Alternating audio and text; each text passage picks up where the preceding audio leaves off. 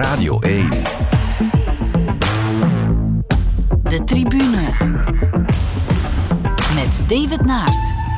Hallo, het is 25 juli 2022 en dat is de start van het vierde seizoen van de Tribune. Dat wil zeggen dat we vanaf vandaag weer elke maandag de sportactualiteit van de voorbije week gaan overschouwen.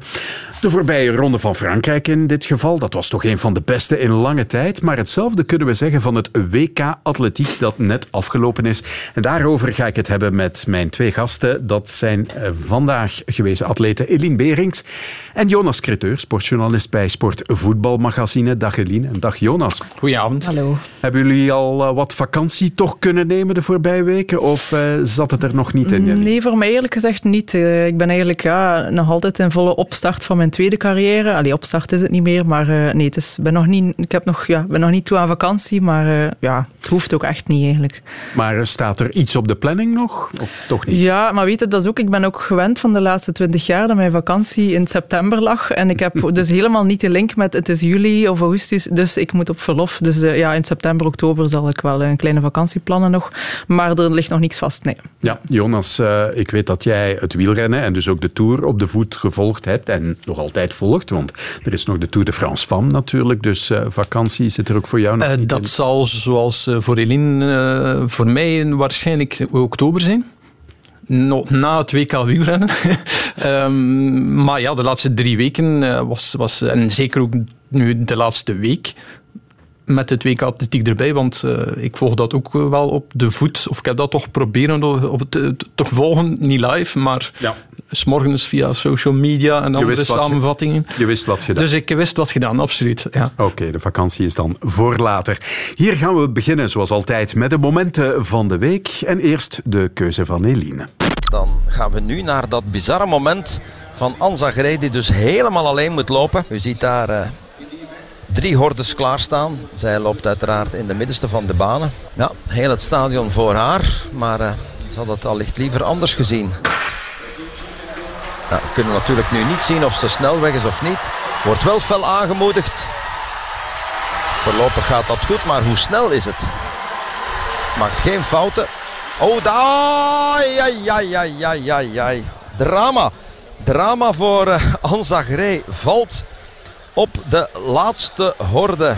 Un petit mot, on imagine, c'est des, des, images qu'on n'aime pas voir. Euh, Qu'est-ce qui s'est passé? Est-ce qu'il y a une explication à ce qui se passe là? Euh, Oui, je pense qu'il y a une explication. Euh, je pense que j'ai vu la ligne d'arrivée avant de terminer euh, vraiment ma course. C'était la dernière arrêt, j'ai voulu me précipiter, vite arriver et euh, j'ai pas pris le temps de, de bien terminer ma, ma dernière arrêt. ça m'est déjà arrivé.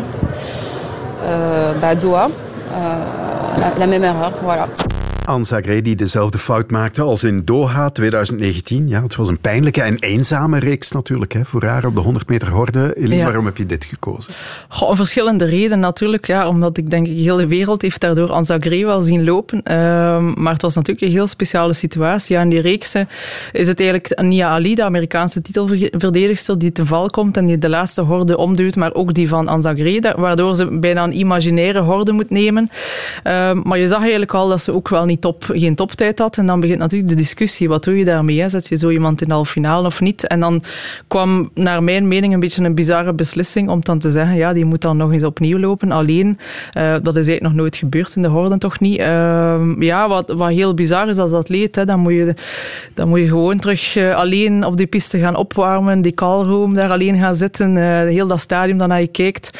Ja, en dan, en dan komt ze opnieuw, ja, eigenlijk dezelfde fout als in, in Doha inderdaad, komt ze opnieuw te vallen op die laatste horde. Dus het was echt wel ja, drama en, en, en een heel bizarre situatie natuurlijk. eh. Hoe kan dat gebeuren dat je dan op die laatste horde nog in de fout gaat? Het is een beetje een klassieke fout. Hè. Dus ook bijvoorbeeld Lolo Jones heeft ooit zo de gouden medaille verloren op de Olympische Spelen. Zoals Anza Grey zelf ook zegt, hè, je zit, ja, je, horden is echt van horde naar horde, horde sprinten. En soms ja, ben je dan nog eigenlijk voor die laatste horde al bezig met die finishlijn, zo snel mogelijk naar die finish. Maar je moet die beweging wel afmaken. En zeker Grey heeft wel ook een techniek die wel wat gevoelig is. Haar, tweede, haar is altijd wel een beetje à la limiet over de horde, blijft soms wel een klein beetje hangen. En als je dan die beweging niet afmaakt en je gaat al in die sprintmodus, ja, dan, dan blijft die knie of die voet hangen. En dat is, uh, ja, dat is altijd uh, ja, zeer pijnlijk. En ook, ja, dat breekt je ritme. En uh, vaak is dat met valpartijen tot gevolg. Dus het is een klassieke fout wel, maar ook een beetje typisch voor haar wel, ja. En in welke mate, Eline, heeft dat te maken met dat ze alleen heeft moeten lopen? Of... Ja, ongelooflijk moeilijk te zijn ook. Ja, dat is sowieso heel moeilijk, omdat je ja, normaal één, je hebt, je hebt altijd de tegenstand naast je, wat je een idee ook geeft van wat ben ik hier aan het lopen. En twee, zoals ik zeg, vooral heel die voorbereiding. Hè. Alleen opwarmen, op, ja, op, zeker in de context van een WK. Uh, dat moet een hele bizarre sensatie geweest zijn voor haar. Maar op zich, de fout op de laatste horde, denk ik eerder dat het echt was omdat ze te snel naar de finish wou gaan en waarschijnlijk haar ja, wat overhaast uh, ging. Maar dat had ook te maken met het feit inderdaad dat je alleen loopt en dat je daardoor ja, wat gaat forceren. En, en ik denk, moest ze tegenstand gehad hebben, zouden ze misschien die, die fout niet gemaakt hebben. Ja. Maar uh, ja, het is, het is tegelijk een beetje klassiek. Uh, ja. Wordt zij nog gecoacht door uh, Jonathan Senga? Nee, ze wordt gecoacht al een tijdje. ik ben zijn naam kwijt, maar door een Franse coach. Ah, ja. Jonathan is ondertussen technisch Senga in zijn tijd, die nam ook wel eens een horde mee.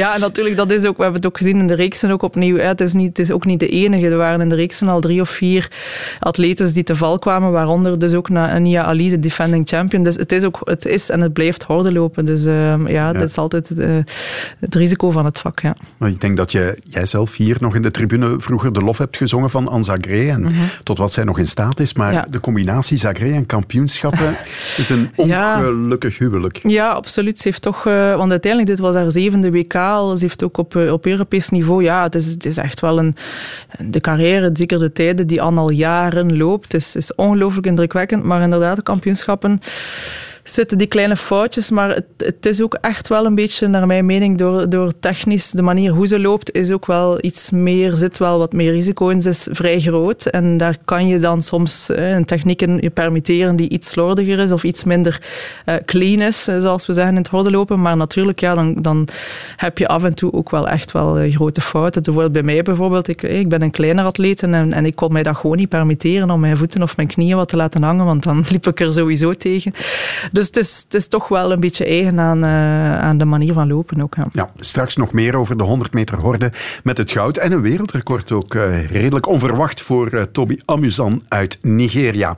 Maar nu gaan we luisteren naar het moment van Jonas. Ja, maar... ja, want hier hebben zich gewoon mensen op het straat gezet. De kopgroep, de kopgroep is er net voorbij gekomen. Hier zien we net voor onze politie die op dit moment mensen aan het wegdragen is. Er hebben mensen zich vastgeketend. Die zitten allemaal over de weg. Politie is ze aan het wegdragen. Ze wegdragen liever Bengaalse vuur ook. En de renners die zijn daartussen doorgeslalomd. En uh, Betjol is al vertrokken. En dit zijn dan de achtervolgers. En de koers wordt hernomen op 35 kilometer van de streep. Na een korte neutralisatie, na een actie van klimaatactivisten die zich vastgekleefd hebben aan het wegdek, alsof het asfalt nog niet warm genoeg is. Ja, we hebben dit klankje gekozen, Jonas, omdat jij het eigenlijk wil hebben over eh, de invloed die de klimaatverandering, waartegen deze actievoerders of waarvoor ze aandacht wilden vragen, de invloed die klimaatverandering kan hebben en zal hebben wellicht op de sport. Uh, ja, want um, ik had net even opge opgezocht. Um, we zijn exact een jaar en twee dagen na de start van de Olympische Spelen in Tokio vorig jaar. En zoals velen zich wel waarschijnlijk zullen herinneren, was de hitte daar ook een van de grote thema's. Uiteindelijk is het al bij al daar nog meegevallen. Um, maar hebben ze daar toen ook de beslissing genomen om de marathon, de snelwandelwedstrijden te verhuizen naar Sapporo, x 100 kilometer noordelijker wegens koelere temperaturen. Um, en dan zei Sebastian Coe, de voorzitter van World Athletics, naar aanleiding van het WK Atletiek, ook afgelopen weekend, um, ja, misschien zullen wij in de toekomst, en de niet eens zo verre toekomst, ook met, met uh, WK Marathon, de road events, marathon snelwandelwedstrijden, misschien moeten we die ook beginnen opsplitsen. En niet meer bij het gewone WK atletiek, maar ook in ergens in de herfst of in de lente gaan laten plaatsvinden om die hitte te gaan ontlopen. En dat viel dan ook weer samen met, met eh, de voorbije Tour de France, waar naar mijn, volgens mijn geheugen, beperkt geheugen dan, uh, ja, de, de, de hitte toch een, een zelden zo'n groot probleem is geweest. Mm -hmm, um, zoals het nu was. Ja, ja, twee renners ook die, niet te vergeten, die zijn uitgestapt met een zonneslag. Uh, Viermoos, uh, Michael Murkoff van, van Quickstep. Dus allee, dat heeft ook zijn impact gehad, ook sportief gezien. Want ik denk dat veel renners, uh, Dieren Teuns bijvoorbeeld, niet dat hebben kunnen presteren wat ze wilden, omdat ze gewoon last hadden van de hitte. En daar heeft dan bijvoorbeeld Jumbo-Visma dan ook weer uit de voordeel uitgehaald door koelingstrategie en, enzovoort. Nu, allee, dat is nog een apart iets. Um, maar um, ik las ook, um, dit weekend is er in de Washington Post ook een groot verhaal verschenen daarover van, ja, zal de Tour de France binnen x aantal jaar, dat zal waarschijnlijk nog niet voor de eerste komende vijf jaar zijn, maar binnen tien jaar, binnen twintig jaar, als die klimaatopwarming zich voortzet, zal die Tour de France nog ja, doenbaar zijn voor de renners uh, mm -hmm. in de zomer in de volle middagzon. En in welke mate dat, ja, welke maatregelen ze daarvoor kunnen nemen, um, veranderen van datum, maar daar, dat zullen de Fransen dan categoriek weigeren. Um, ja, uh, wat moet je dan gaan doen? Plotseling ritten gaan cancelen, maar, maar dan is dat dan ook weer moeilijk met meer die organisatoren en die steden. Uh, ritten gaan verschuiven naar de voormiddag, maar dat is dan weer in, in, in botsing met, met de televisiezenders en, en die ja, ja, ja. veel rechten opkopen. Het is een heel kaartenhuisje dat in elkaar stuikt. hè? Want voilà. die kalender zit ook eivol. Uh, dat betekent ook dat uh, andere wedstrijden ook op een ander tijdstip zouden moeten worden voilà. gereden. En in de atletiek is het trouwens hetzelfde probleem. Hè? Want ik uh, denk dat Sebastian Coe ook vorig jaar in Tokio al sprak over de impact van klimaatopwarming op de atletiekkalender. En dat dat WK misschien ook naar een ander tijdstip zou moeten gaan waarin het niet zo heet is. Maar mm -hmm. ja, begin er maar aan als atleet. Ja. Want dan, dat betekent dat je hele opbouw anders ja, moet. Ja, absoluut. En ook denk, ik denk nu op dit moment dat de temperaturen atletiek geweest, behalve dan misschien voor de marathon, en de hele lange zijn, nog, zijn echt wel nog oké. Okay, niet, niet als het 40 graden is, maar ja, dat zijn, dat zijn in inderdaad... 99 uh, ook al bijzonder ja, dus, warm. Uh, ja, Michael Johnson dan ja, 43, dus, dus we hebben, Ik denk dat we de temperaturen die we nu hebben... Uh, nu tijdens het WK bijvoorbeeld hebben we nogal gehad. En, en is nog niet in de zone dat het ondraagbaar is voor atleten, maar dat er inderdaad wel aandacht aan moet besteed worden aan inderdaad met koeling en, en et cetera, waar de wetenschap ook enorm in evolueert.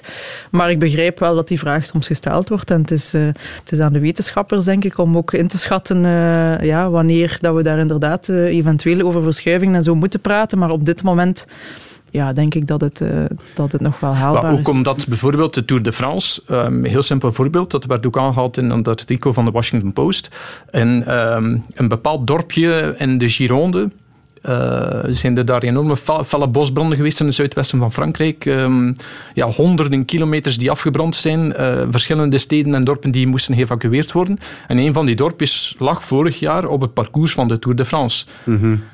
Dus het zal nu maar voorkomen dat je parcours langs bepaalde dorpjes die dan moeten geëvacueerd worden en, en, en of een lichte laai staan. Dus om maar te zeggen dat de impact dichterbij kan zijn. Ja, de, de aardverschuiving in 2019 uh, was ja. ook een gevolg van. Dus, dus um, ja. in een beperkt afgesloten atletiekstadion valt dat nog mee, maar in de, de midden in de natuur veel moeilijker.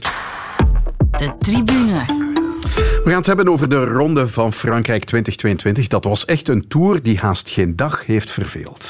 What does it mean to win the Tour de France? Uh, it means everything. It's it's really uh, it's really incredible. Uh, it's hard for me to, to put words on it. It's uh, yeah, it's the biggest within cycling, and yeah, we did it. Take us through that that journey. That journey, basically, when did it start? That jersey to to glory. Yeah, I mean, since last year I always believed I could do it and now it now it happened.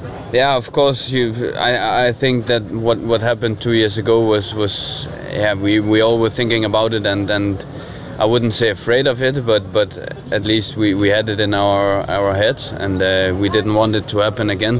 Couldn't be couldn't be a better way to lose the Tour de France. I think I gave it all and uh, I will be without any regrets. How much was uh, it a team victory for Jumbo Visma? Yeah, I think they worked out uh, really, really perfectly this tour.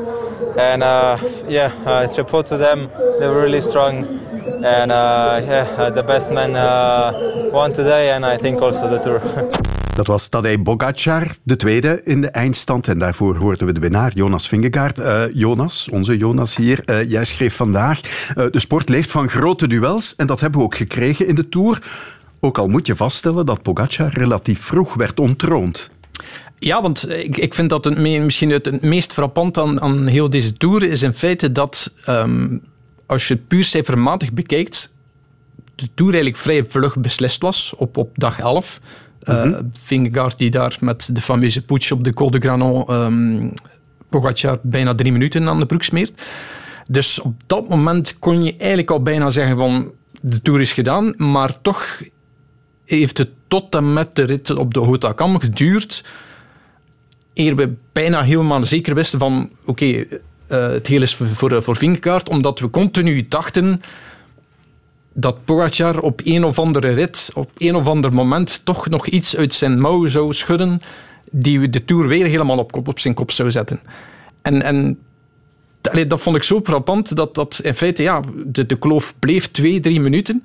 Um, maar toch was het elke dag zo ja, zonderhoudend. Waarom? Omdat dat Pogacar, en dat was ook de hoofdreden natuurlijk, omdat Pogacar elke dag niet, niet alleen op de laatste call, maar op de voorlaatste call ging aanvallen uh, met verschillende ja. tactieken. En, en, um... en als dat niet gebeurde, was er Jumbo-Visma, uh, waar de interviewer inderdaad op wees. Uh, hij, is, hij is gestuurd op een, een sterk team, hè? Jumbo-Visma. Dat ombeurten gingen ze hem ook het vuur aan de schenen liggen dat hij wel moest reageren om hem zo af te matten.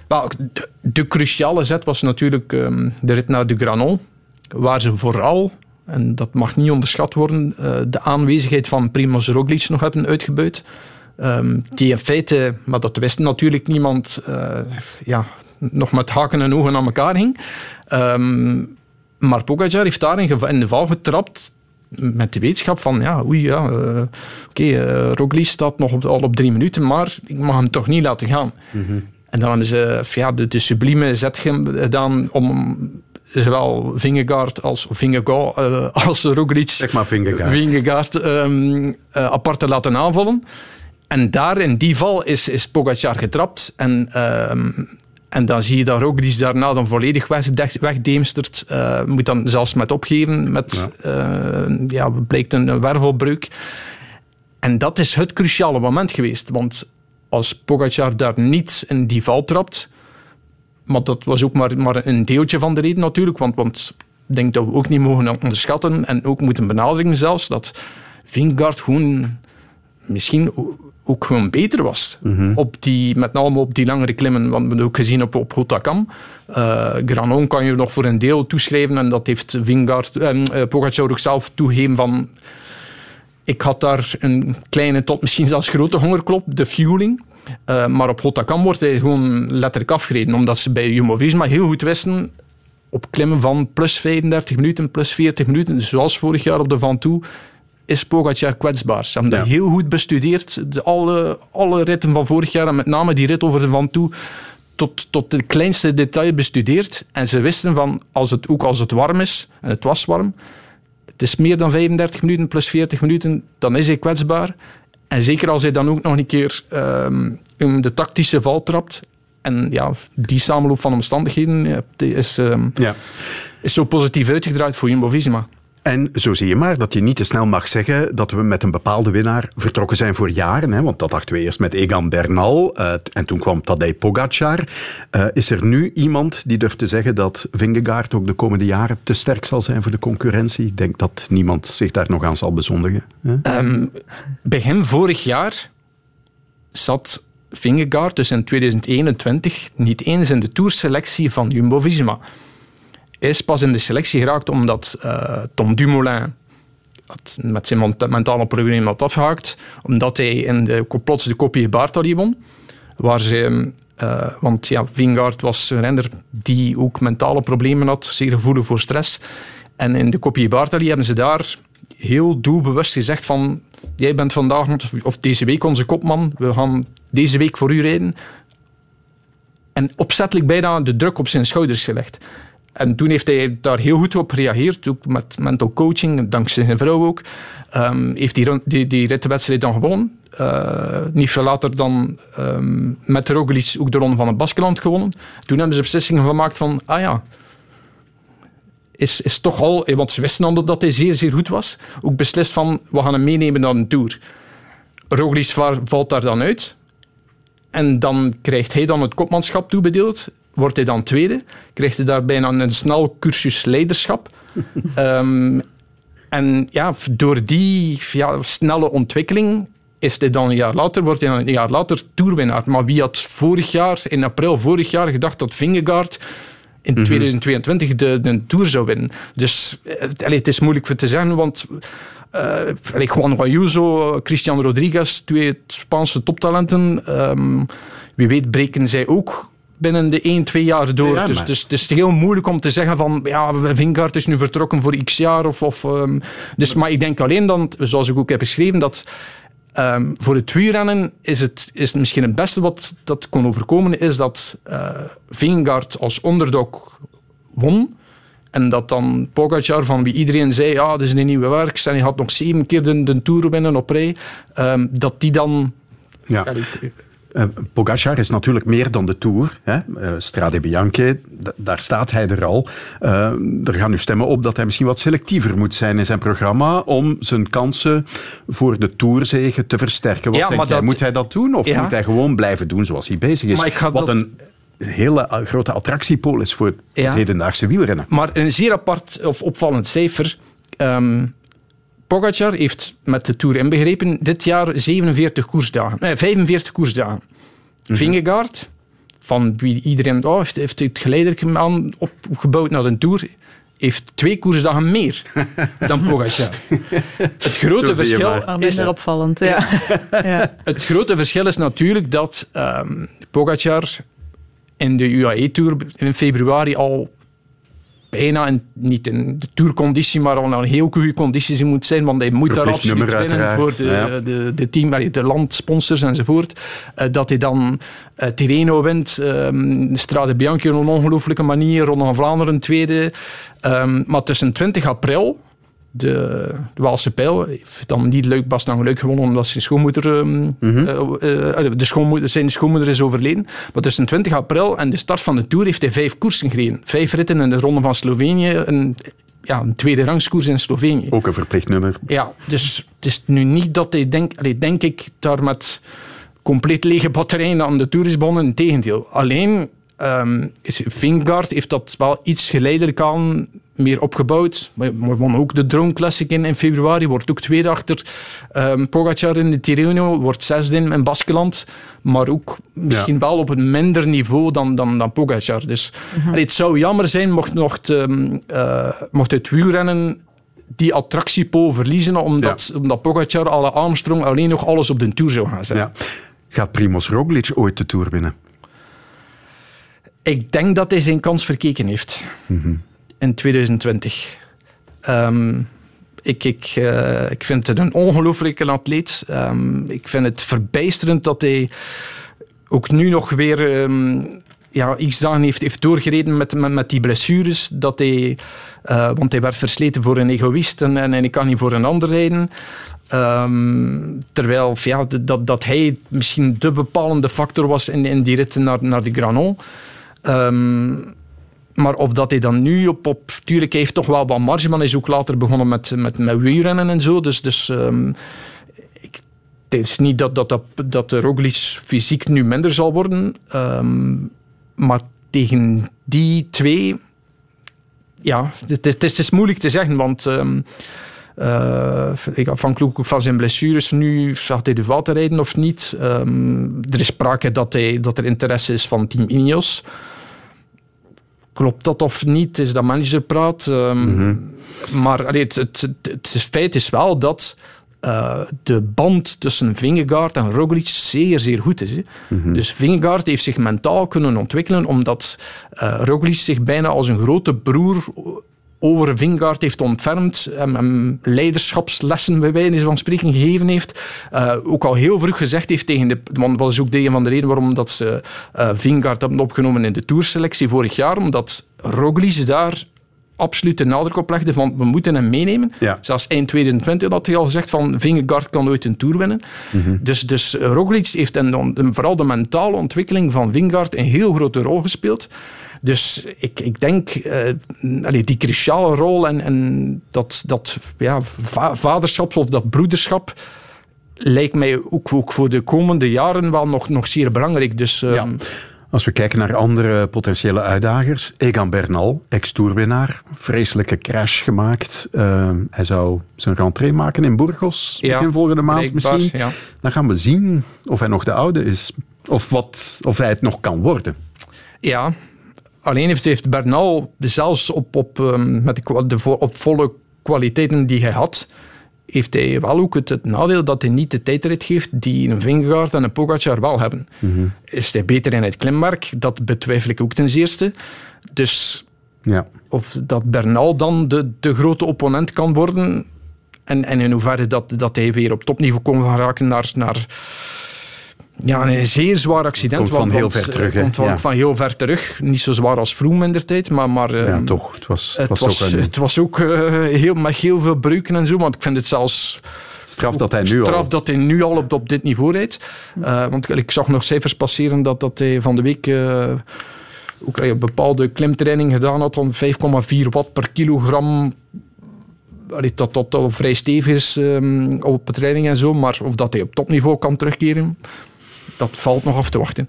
En nu we dan toch bij Ineos zitten, uh, Tom Pitcock, wat zou die kunnen? Ja, hij heeft een strafnummer opgevoerd natuurlijk op um, Alpe op Alpe d'Huez. Um, je ziet daar ook dat, dat hij wel een killer is dan. Heeft daar natuurlijk ook niet de, de, de grootste mannen moeten, moeten kloppen. En je ziet ook dat hij dan op bepaalde ritten er wel, wel, doorzakt. Um, maar, dat toen had anderzijds ook weer geen ideale voorbereiding achter de rug. Um, maar ik, ja, bij, bij Ineos geloven ze wel in de kwaliteiten van Pitcock als ronderenner. Um, mm. Met de tijd. Ik denk niet nog meteen vol, volgend jaar, maar, maar ook omdat Pitcock tot en met 2024 absoluut mountainbike en veldrijden wil blijven combineren, want hij heeft het mentaal ook nodig.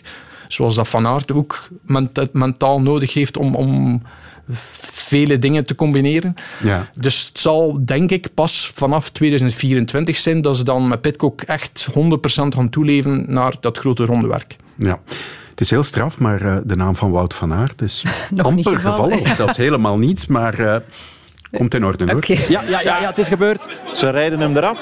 Wout van Aert rijdt Pogacar eraf in de Tour de France. Groen en geel zijn weg. En heeft hij het zelf al gezien, Wout van Aert? Want hij heeft nog niet achterom gekeken. Hè?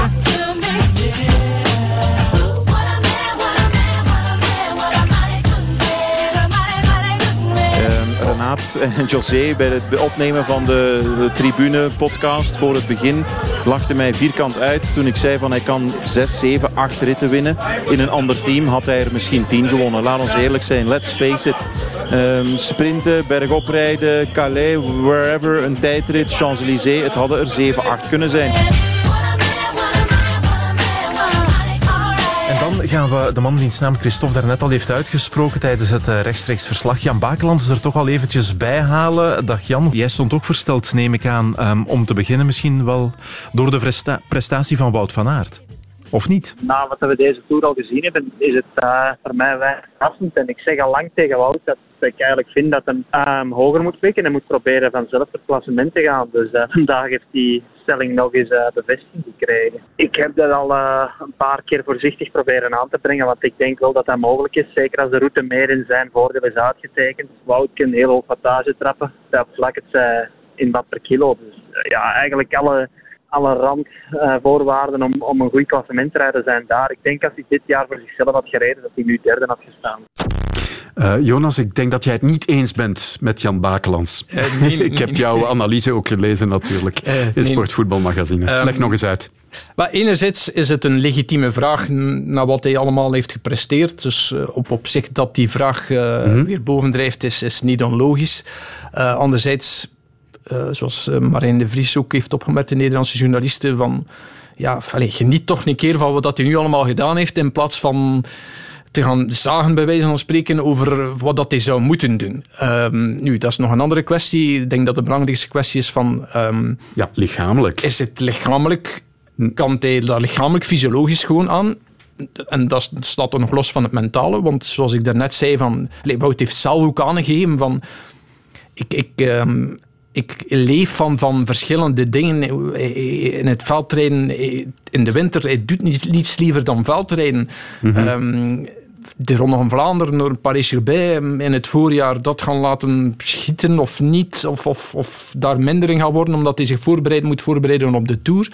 Um, hij gaat dat niet doen vooraleer hij al die andere hokjes heeft afgevinkt. Ja, maar ook zijn trainer zegt, ja, het is gewoon niet aan de orde, want nee, uh, uh, hij moet te veel kilo's kwijt. Ja, uh, maar, spelen dan. Ja, ja en maar... ik denk dat dat een beetje is zoals, zoals bijna in atletiek in de zevenkamp ook. Als je stel deze Wout van Aert zou vijf kilo afvallen, dan verliest hij ook heel veel in zijn waarde. Dan gaan wij ook heel veel dingen niet meer zien die hij nu laat zien. Hè. Dus ik vind, dat, ik vind ook soms wordt dat zo mathematisch dan berekend en bekeken, maar je moet wel zien, op dit moment heeft hij geen vijf kilo om af te vallen. Dus stel dat hij 5 kilo afvangt, dan zijn dat spieren, dan is dat maar kracht, dan ja, is dat en, power. En, en wordt dan vergeten, zoals Mark Lamberts ook zegt, hij staat nu al op een vetpercentage van 6%. Ja, daarom dat ik zeg, die heeft geen 5 kilo om af te vallen. Dat hè. is die het, heeft, die Ja. heeft niks om af te vallen. Dus dan, dan ga je je eigen lichaam eigenlijk gaan helemaal hè, gaan verwachten dat iemand zijn volledige lichaam gaat veranderen, gaat laten ombouwen.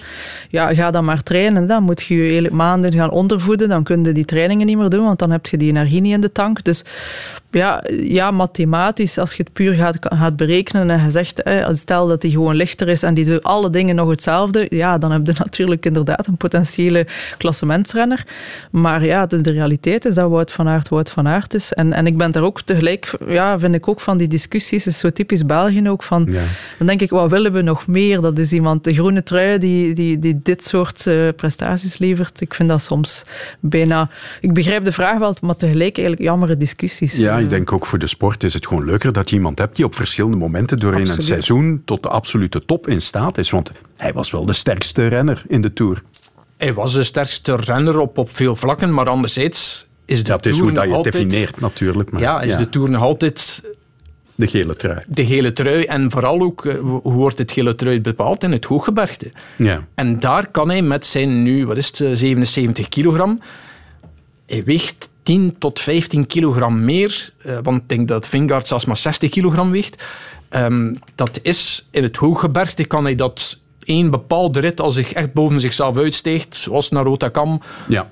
kan hij heel lang meegaan, maar niet op een volgende bergritten met, met koos boven de 2000 meter. Want in, in veel van die bergritten heeft hij wel vroeg aangevallen en zo, maar heeft hij dan ook 10, 20 minuten. Hij is ook geëindigd op een anderhalf uur. Oké, dat zou, mocht hij alleen voor zichzelf kunnen rijden en veel minder in de aanval gaan en, en niet voor Vingard moeten rijden, zouden we dat tijdsverlies ook wel kunnen beperken. En denk dat hij inderdaad misschien top 10 had kunnen rijden. Ehm, Maar tussen dat en winnen is nog een, een heel groot verschil. En ik denk dat je ook niet moet gaan, gaan vergelijken met... ja, Want er wordt een vergelijking wordt dan gemaakt met Bradley Wiggins. Ja, Bradley Wiggins heeft het gedaan in 2012. Maar zoals ik ook geschreven heb, ehm, wordt dat wel soms vergeten dat Wiggins dat ook voor een stukje te danken heeft aan... Aan Chris Froome. eh, of wel niet aan Chris Froome, moest maar inhouden. aan co- corticosteroïden. Ah, ja. Ehm, die ook helpen bij het afvallen en zo. Want het is allemaal later blootge, blootgegeven door ehm, eh, de, de Russische hackers, dacht ik. Ehm, dus, en die tijden zijn ook veranderd, want bij Jumbo-Visma moeten ze ook niet van die voorschriften van cortisone eh, Ja. ehm, weten. Dus Gelukkig ik maar. denk en ik vrees dat het heel moeilijk wordt tenzij hij misschien op zijn 32e, nadat hij al Alles gewonnen bijna, heeft, ja. laten we hopen, voor hem alles al gewonnen heeft, dat hij dan misschien de keuze gaat maken van ga ervoor. Hij moet gewoon doen waar hij zin in heeft. Maar het was een toptour voor de Belgen. Hè, want je had ook eh, Jasper Philipsen, twee overwinningen. eh Yves Lampaard, die verraste eh, in de tijdrit ook. Ehm, er was ook wel een serieus minpunt. Lotto Soudal. Hoe komt dat toch? Haast Ehm, onzichtbaar. Ik zal een, een, John Delange had het voortdurend over pech, pech, Ja. pech. Maar ja. Ik zal een, een, een, een strafcijfer boven halen. U weet, ik ben een, graag een man van cijfers. Ehm Lotto Soudal heeft geen enkele podiumplaats in de Tour behaald. En de laatste keer dat dat is gebeurd, was de fameuze Tour van 1995, waar ze met twee renners in Parijs zijn geraakt. Dus in volle EPO-periode toen wel. Ehm, alleen Farazin en Schmiel, dacht ik, die toen aan Parijs zijn geraakt. Al de rest buiten tijd of moeten opgeven. Dus het is van toen geleden dat, dat Lotto geen enkele podiumplaats in de Tour heeft behaald. Dat heeft voor een stukje te maken met, met pech. Uh, valpartij van, van Juwen, uh, Vermeers die daar valt in de kasseirit en zo. Maar anderzijds, ja, was Juwen ook niet op de afspraak in, in de twee laatste sprinten. Um, hebben ze heel veel gezet op, op, op um, die andere jongere Belgen. Maar Vermeers, Van Moer moesten ook toegeven, die vroege ontsnappingen. Ja, ja, dat was toch moeilijker dan, dan verwacht. Uh, Gilbert kan je ook niet verwachten dat hij op zijn veertigste daar nog alles um, aan gort rijdt. Dus um, ja, um, je ziet ook weer in, in de woudtoestand dat ze de voorsprong die ze hadden op Israël bijna volledig kwijt zijn. Dus het, het wordt, wordt, zeer moeilijk. En, en dan zegt um, Lelange, ja, ja wij, wij gaan ook op hoogtestage en wij uh, kijken ook voor windtunneltesten en zo. Maar ik denk dat de vergelijking met, met Jumbo-Visma niet echt opgaat op nee, dat vlak. Inderdaad. Goed, we gaan het wielrennen hierbij afronden. De tribune. Mijn gasten vandaag zijn Eline Berings en Jonas Creteur. Het voorbije WK Atletiek in Eugene, dat was een grand cru, hè, Eline? Zowel op Belgisch als op internationaal vlak. Ja, Mag absoluut. ik dat zo zeggen? Ja, op, op, ja absoluut. Ik, uh, en het werd elke dag beter eigenlijk. Het is heel, zeer goed begonnen en het is alleen maar beter geworden. Dus uh, het was uh, ja, een WK, um, ja, een van de allerbeste WK's die ik ooit gezien heb, alleszins. Ja. Ja, ja. eerste Belgen, drie medailles, dat is ook du jamais vu. Op een WK, ik moet er gewoon volledigheidshalve misschien aan toevoegen dat het WK nog niet zo oud is. Hè. Het eerste WK dateert van 1983. De voorgeschiedenis is wat korter mm -hmm. dan van een EK bijvoorbeeld. Maar je merkt wel dat de Belgen de goede lijn doortrekken van de kampioenschappen van de voorbije jaren, inclusief de Olympische Spelen. Ja, absoluut. We ten eerste al een veel grotere delegatie dan gewoonlijk. Hè. Dus dat is al een eerste teken dat je in de breedte eigenlijk veel meer atleten hebt die op een wereld, ja, WK-niveau uh, komen. We hebben drie medailles, maar we hebben ook toch redelijk wat uh, top 8, uh, top 16 en zelfs top 20 plaatsen, wat op een, EK op een WK atletiek ja, mooie resultaten zijn. Atletiek is een zeer mondiale sport en je voelt, ja, zowel in de top als in de breedte, dat we meer en meer meedoen, wat heel fijn is om te zien natuurlijk. Ja. Uh, is het een volledig positief verhaal of, of zijn er toch wat... Ja, ik, ik had toch misschien op sommige loopnummers wat meer halve finale plaatsen verwacht. Ben Broeders in het polstok springen, ja dat, Ja. dat was ook minder dan verhoopt, die 5,70 meter. Ja, ik denk inderdaad, zeker Ben, ehm, had je wel het gevoel dat hij wel echt ook naar, naar een top aan het groeien was. Eh, op een bepaald moment natuurlijk wordt dan, eh, ik moet zeggen, ik zelf ook dacht, op een bepaald moment, goh, wie weet, eh, komt hij in de buurt van het podium. Maar dat, is dan wel, dat was dan een beetje wishful thinking, denk ik. Maar je had daar toch wel zeker een top 6, top 7 van verwacht. En, en ja, die finale viel dan toch wel wat tegen in de lijn van het seizoen. Um, en ook inderdaad algemeen, ik vind het zo'n beetje dubbel. De, de, de, de topprestaties waren beter dan ooit. Maar er zijn inderdaad te veel Belgen geweest die eigenlijk bijna onzichtbaar geweest zijn. Hè. De, Bijvoorbeeld op de 400 meter, de vrouwen, de reeksen, allebei in de reeksen uitgeschakeld. Um, Pauline Coquuit, die terugkomt na covid, na blessure. Die eigenlijk, ja. voilà, moeilijk verhaal, maar die het eigenlijk goed doet in, in, in, het, in de context waar ze zich in bevindt. Maar waar je toch denkt, goh, hè, uh, waar je toch iets meer nog van op hoopt. Um, dus inderdaad, ja, zo, ik vind het een beetje tussenin zeer goede zaken, maar inderdaad ook een aantal waar je iets meer van verwacht had. Ja, ja zevenkamp top natuurlijk. Nafitian, die andermaal een, een stevig duel moest uitvechten met Anouk Vetter. Het zal de laatste keer niet zijn.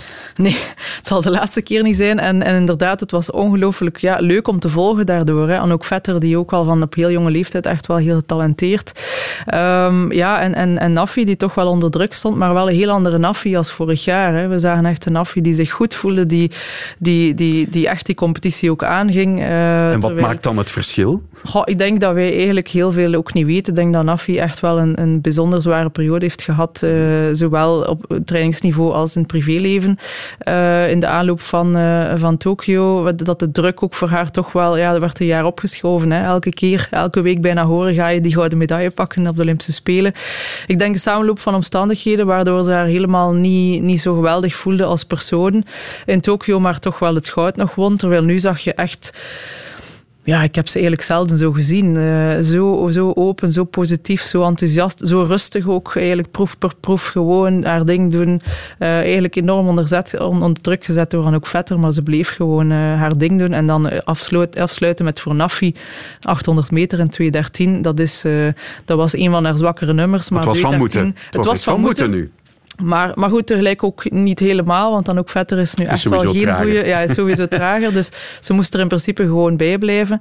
Allee, of een beetje voor blijven, maar niet in die mate. Het was zeker haalbaar, maar ik vind toch wel, ja, ze zet daar wel stappen. Dus ze blijft evolutie maken op het allerhoogste niveau. Um, dus ja, het was, uh, het was heel fijn om te volgen. En, en ook Norvits niet te, verleken, te vergeten, die, uh, ja, die ook opnieuw bevestigt. Hè, een, een gelijkaardig puntenaantal uh, van Tokio. Die nogthans een moeilijke aanloop heeft gehad heeft echt wel uh, wat gesukkeld met hamstringblessuren. Heeft heel veel uh, alternatieve trainingen moeten doen. Heel, heel creatief moeten zijn. En om dan toch opnieuw die vijfde plaats te bevestigen, denk ik uh, ook voor het EK dat er nog aankomt, ja, ja, toch wel heel goede prestaties. Ja. Zou Tiam dat nog doen, denk je, dat EK? Goh. Ze laat het zelf nog even in het midden. Ja, ik zag haar wel al op een filmpje, maar dat was een beetje van moeten wel al reclame maken van See You in Munich. Dus ik dacht, oké, okay, See You in Munich. Maar um, ja, dat is een beetje mijn affie sowieso altijd moeilijk in te schatten, vind ik. Wat gaat ze doen? Goh, wie weet wel hoor. Ze zit duidelijk in een heel positieve flow, dus misschien doet ze het wel. Uh, het zal een beetje van afhangen wat ze zelf nog wilt. Ja. Oké, hij heeft misschien geen goud gewonnen, maar het is een even grote klasbak. Is Bashir Abdi. Dat was ook heel vroeg hè, op, de, op de marathon.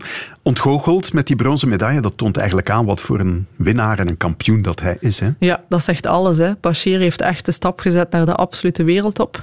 Um, en we hebben daar ook nog altijd het beste niet van gezien. Ik heb, uh, ik heb echt het gevoel dat Bashir nog, uh, nog een stap gaat zetten. Mm -hmm. um, en hij heeft ook, ja, ik geloof in maart, april heeft hij ook een, uh, een toch wel een stevige blessure gehad, een eh, spierzuur gehad, waar hij niet veel tamtam rond gemaakt heeft, maar wat toch echt wel zijn voorbereiding serieus verstoord heeft. En om dan op toch weer relatief korte tijd opnieuw brons te pakken in de marathon, uh, ja, de toch wel het beste verhopen voor de toekomst. Maar los daarvan is het gewoon weer bevestiging. Hè. Het is uh, opnieuw een medaille, een, uh, hele mooie koers opnieuw.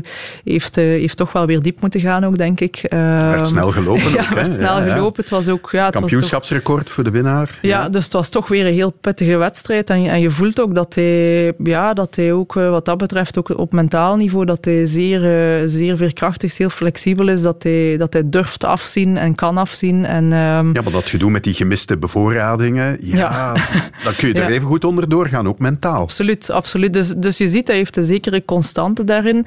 Uh, los daarvan was dat verhaal met die, met die bidons natuurlijk echt wel, ja, dat, dat kan niet op dit niveau. Uh, in zo'n nummer, dat is gewoon cruciaal. Hè. Het, is al, het is al goed dat het niet uh, super, super warm was die dag, maar het was toch nog te warm om zonder water te komen te zitten. En dan, ja, dan denk je toch, ja, hoe moeilijk is het om, om zoiets gewoon goed af te spreken en goed te doen, uh, omdat het zo cruciaal is. Ik denk als je in de Tour de France uh, dit soort tafereelen, oei, hè, we hebben de waterbidon vergeten geven of, of de gelletjes vergeten in de zak steken, dat is, ja, dat is gewoon uh, niet, ja, dat zou niet aanvaard worden. Dus ook, ook voor Bashir, heeft daar, dat is ook typisch Bashir, hij maakt er dan niet veel spel van en hij praat dat een beetje weg, maar het was wel toch wel iets, iets opvallend dat in de toekomst toch beter niet meer gebeurt, denk ik. Ja, die andere marathonloper, Koen Naert, geen familie trouwens. Uh, die deed niet mee aan het WK, maar hij zat wel in Amerika, ook aan de westkust.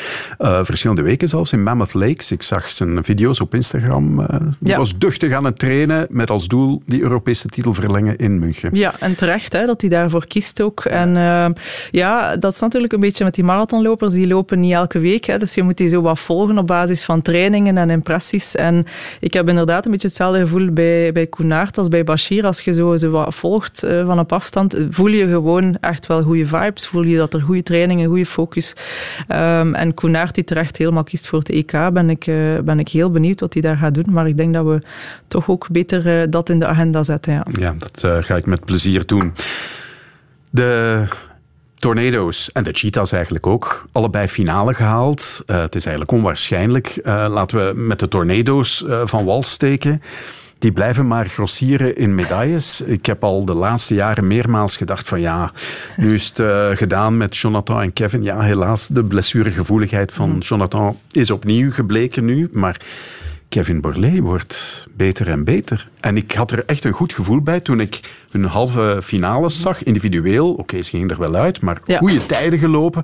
Dan dacht ik van ja, ze gaan er toch niet ver af zitten van nee, dat podium. Absoluut. Dat was ook eh, het eerste wat ik zelf dacht. Collectief gezien was die halve finale al een, al een voorteken van ja, die finale, die 4x4, dat gaat Ja. wel, eh, wel goed zijn. En Kevin Borlée is natuurlijk niet meer de Kevin op zijn, in zijn allerbeste jaren qua tijden.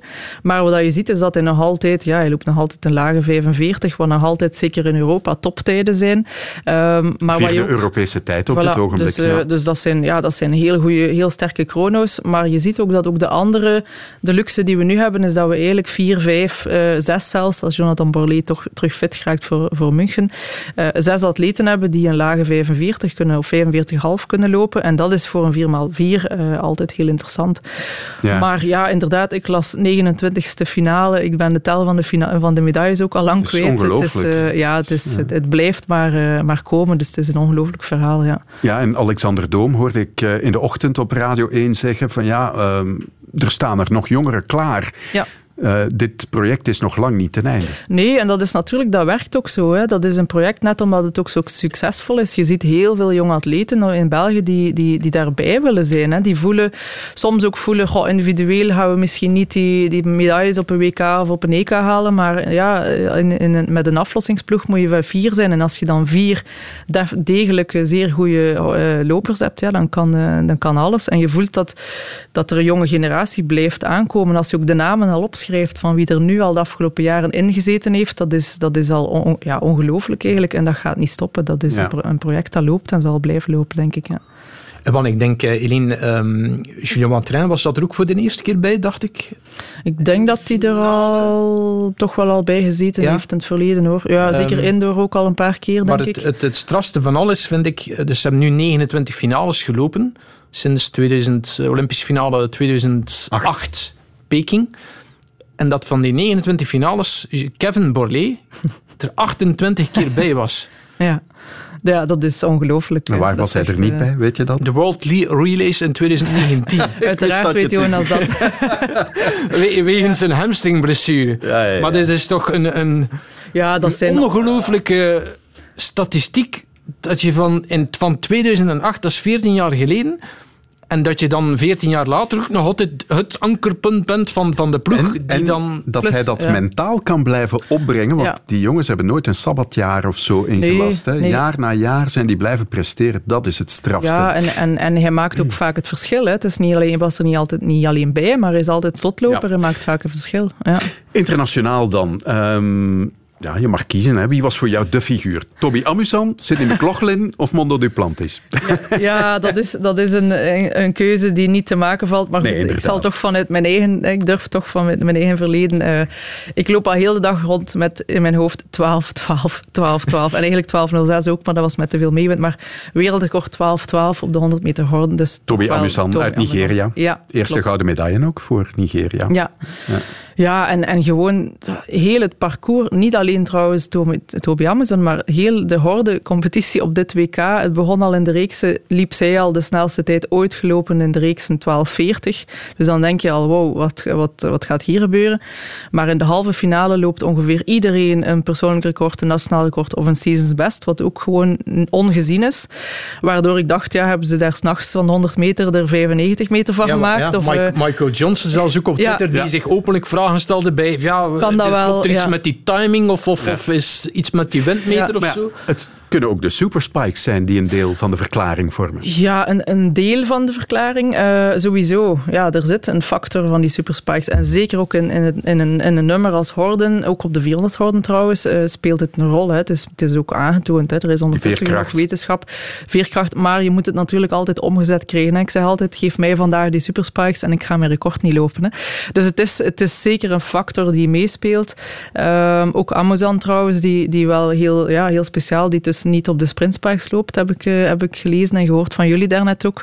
Eh, maar op lange afstandsspikes. Dus, dus ja, het is de zoektocht en het, het vinden van inderdaad de impact van de spike is zeker relevant. Maar goed, ehm, voor mij is dat wel niet de uitleg. Hè. Je zit gewoon, ook als je naar haar manier van lopen kijkt, dit is echt wel een ongezien niveau. Hè. In de horde zijn er twee factoren die belangrijk zijn. Dat is eigenlijk je leg speed in het Engels, hè, de snelheid tussen de horden en de snelheid van de overschrijding. En zij zit op beide niveaus zit zij, zit zij in cijfers die, uh, die hallucinant zijn. Ook de manier waarop ze loopt is zo zuiver, zo clean. Daar zit geen enkele aarzeling in. Dat, dat zal ik daarnet vertelde van Anzagri. Dat zie je bij haar niet. Dat is, dat is gewoon bijna de perfectie. En toch zie je toch ook nog bij haar wel dingen die ze misschien nog kan verbeteren. Dus um, ja.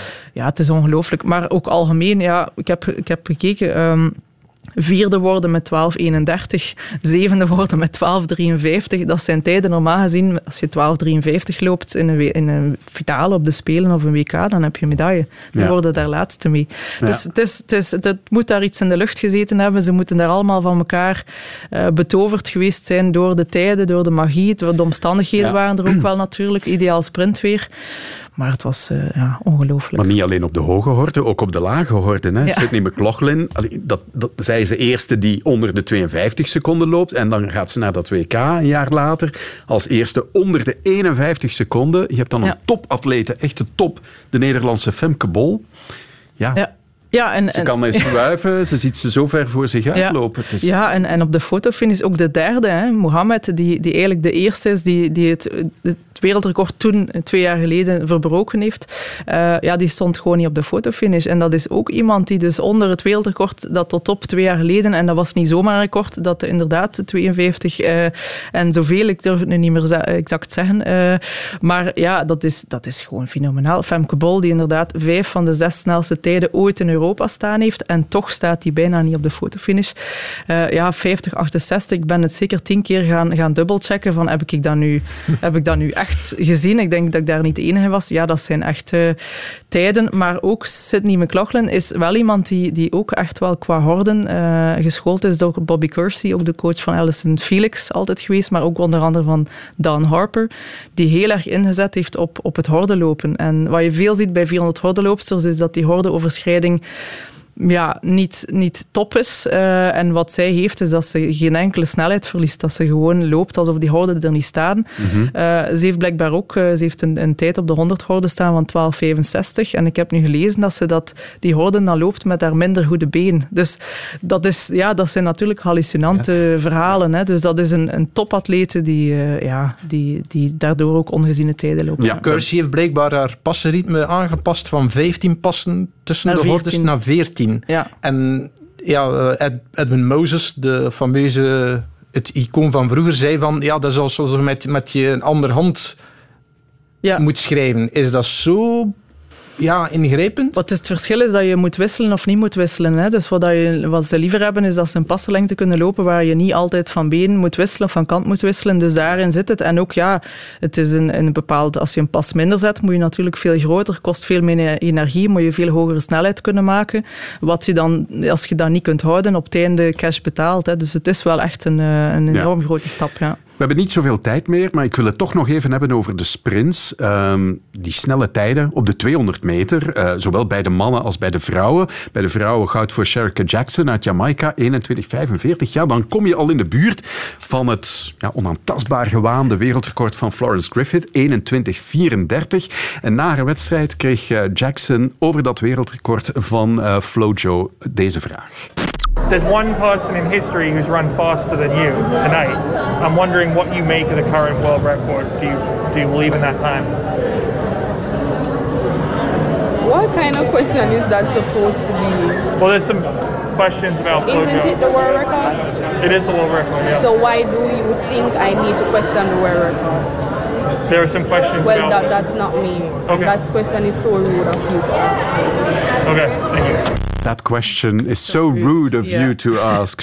Ja, ze was er niet uh, mee opgezet. Nee, nee. met geweldig de... accent ook wel altijd. Ja. En ze rolde met de ogen. Ja, en terecht, eerlijk gezegd. Natuurlijk, iedereen weet het, hè, de record van, van Flojo, Florence Griffith. Ja, daar staan heel veel vraagtekens achter. Was er te veel wind? Uh, ook ja, dopingverhalen, et cetera. jonge leeftijd gestorven. Zeer, ja, zeer jong gestorven. Dus er zijn heel veel verhalen al jaren. Maar tegelijk uh, vind ik, ben ik blij met haar reactie ook wel. Omdat je, het is, zoals ze zelf ook zegt, is isn't it the world record?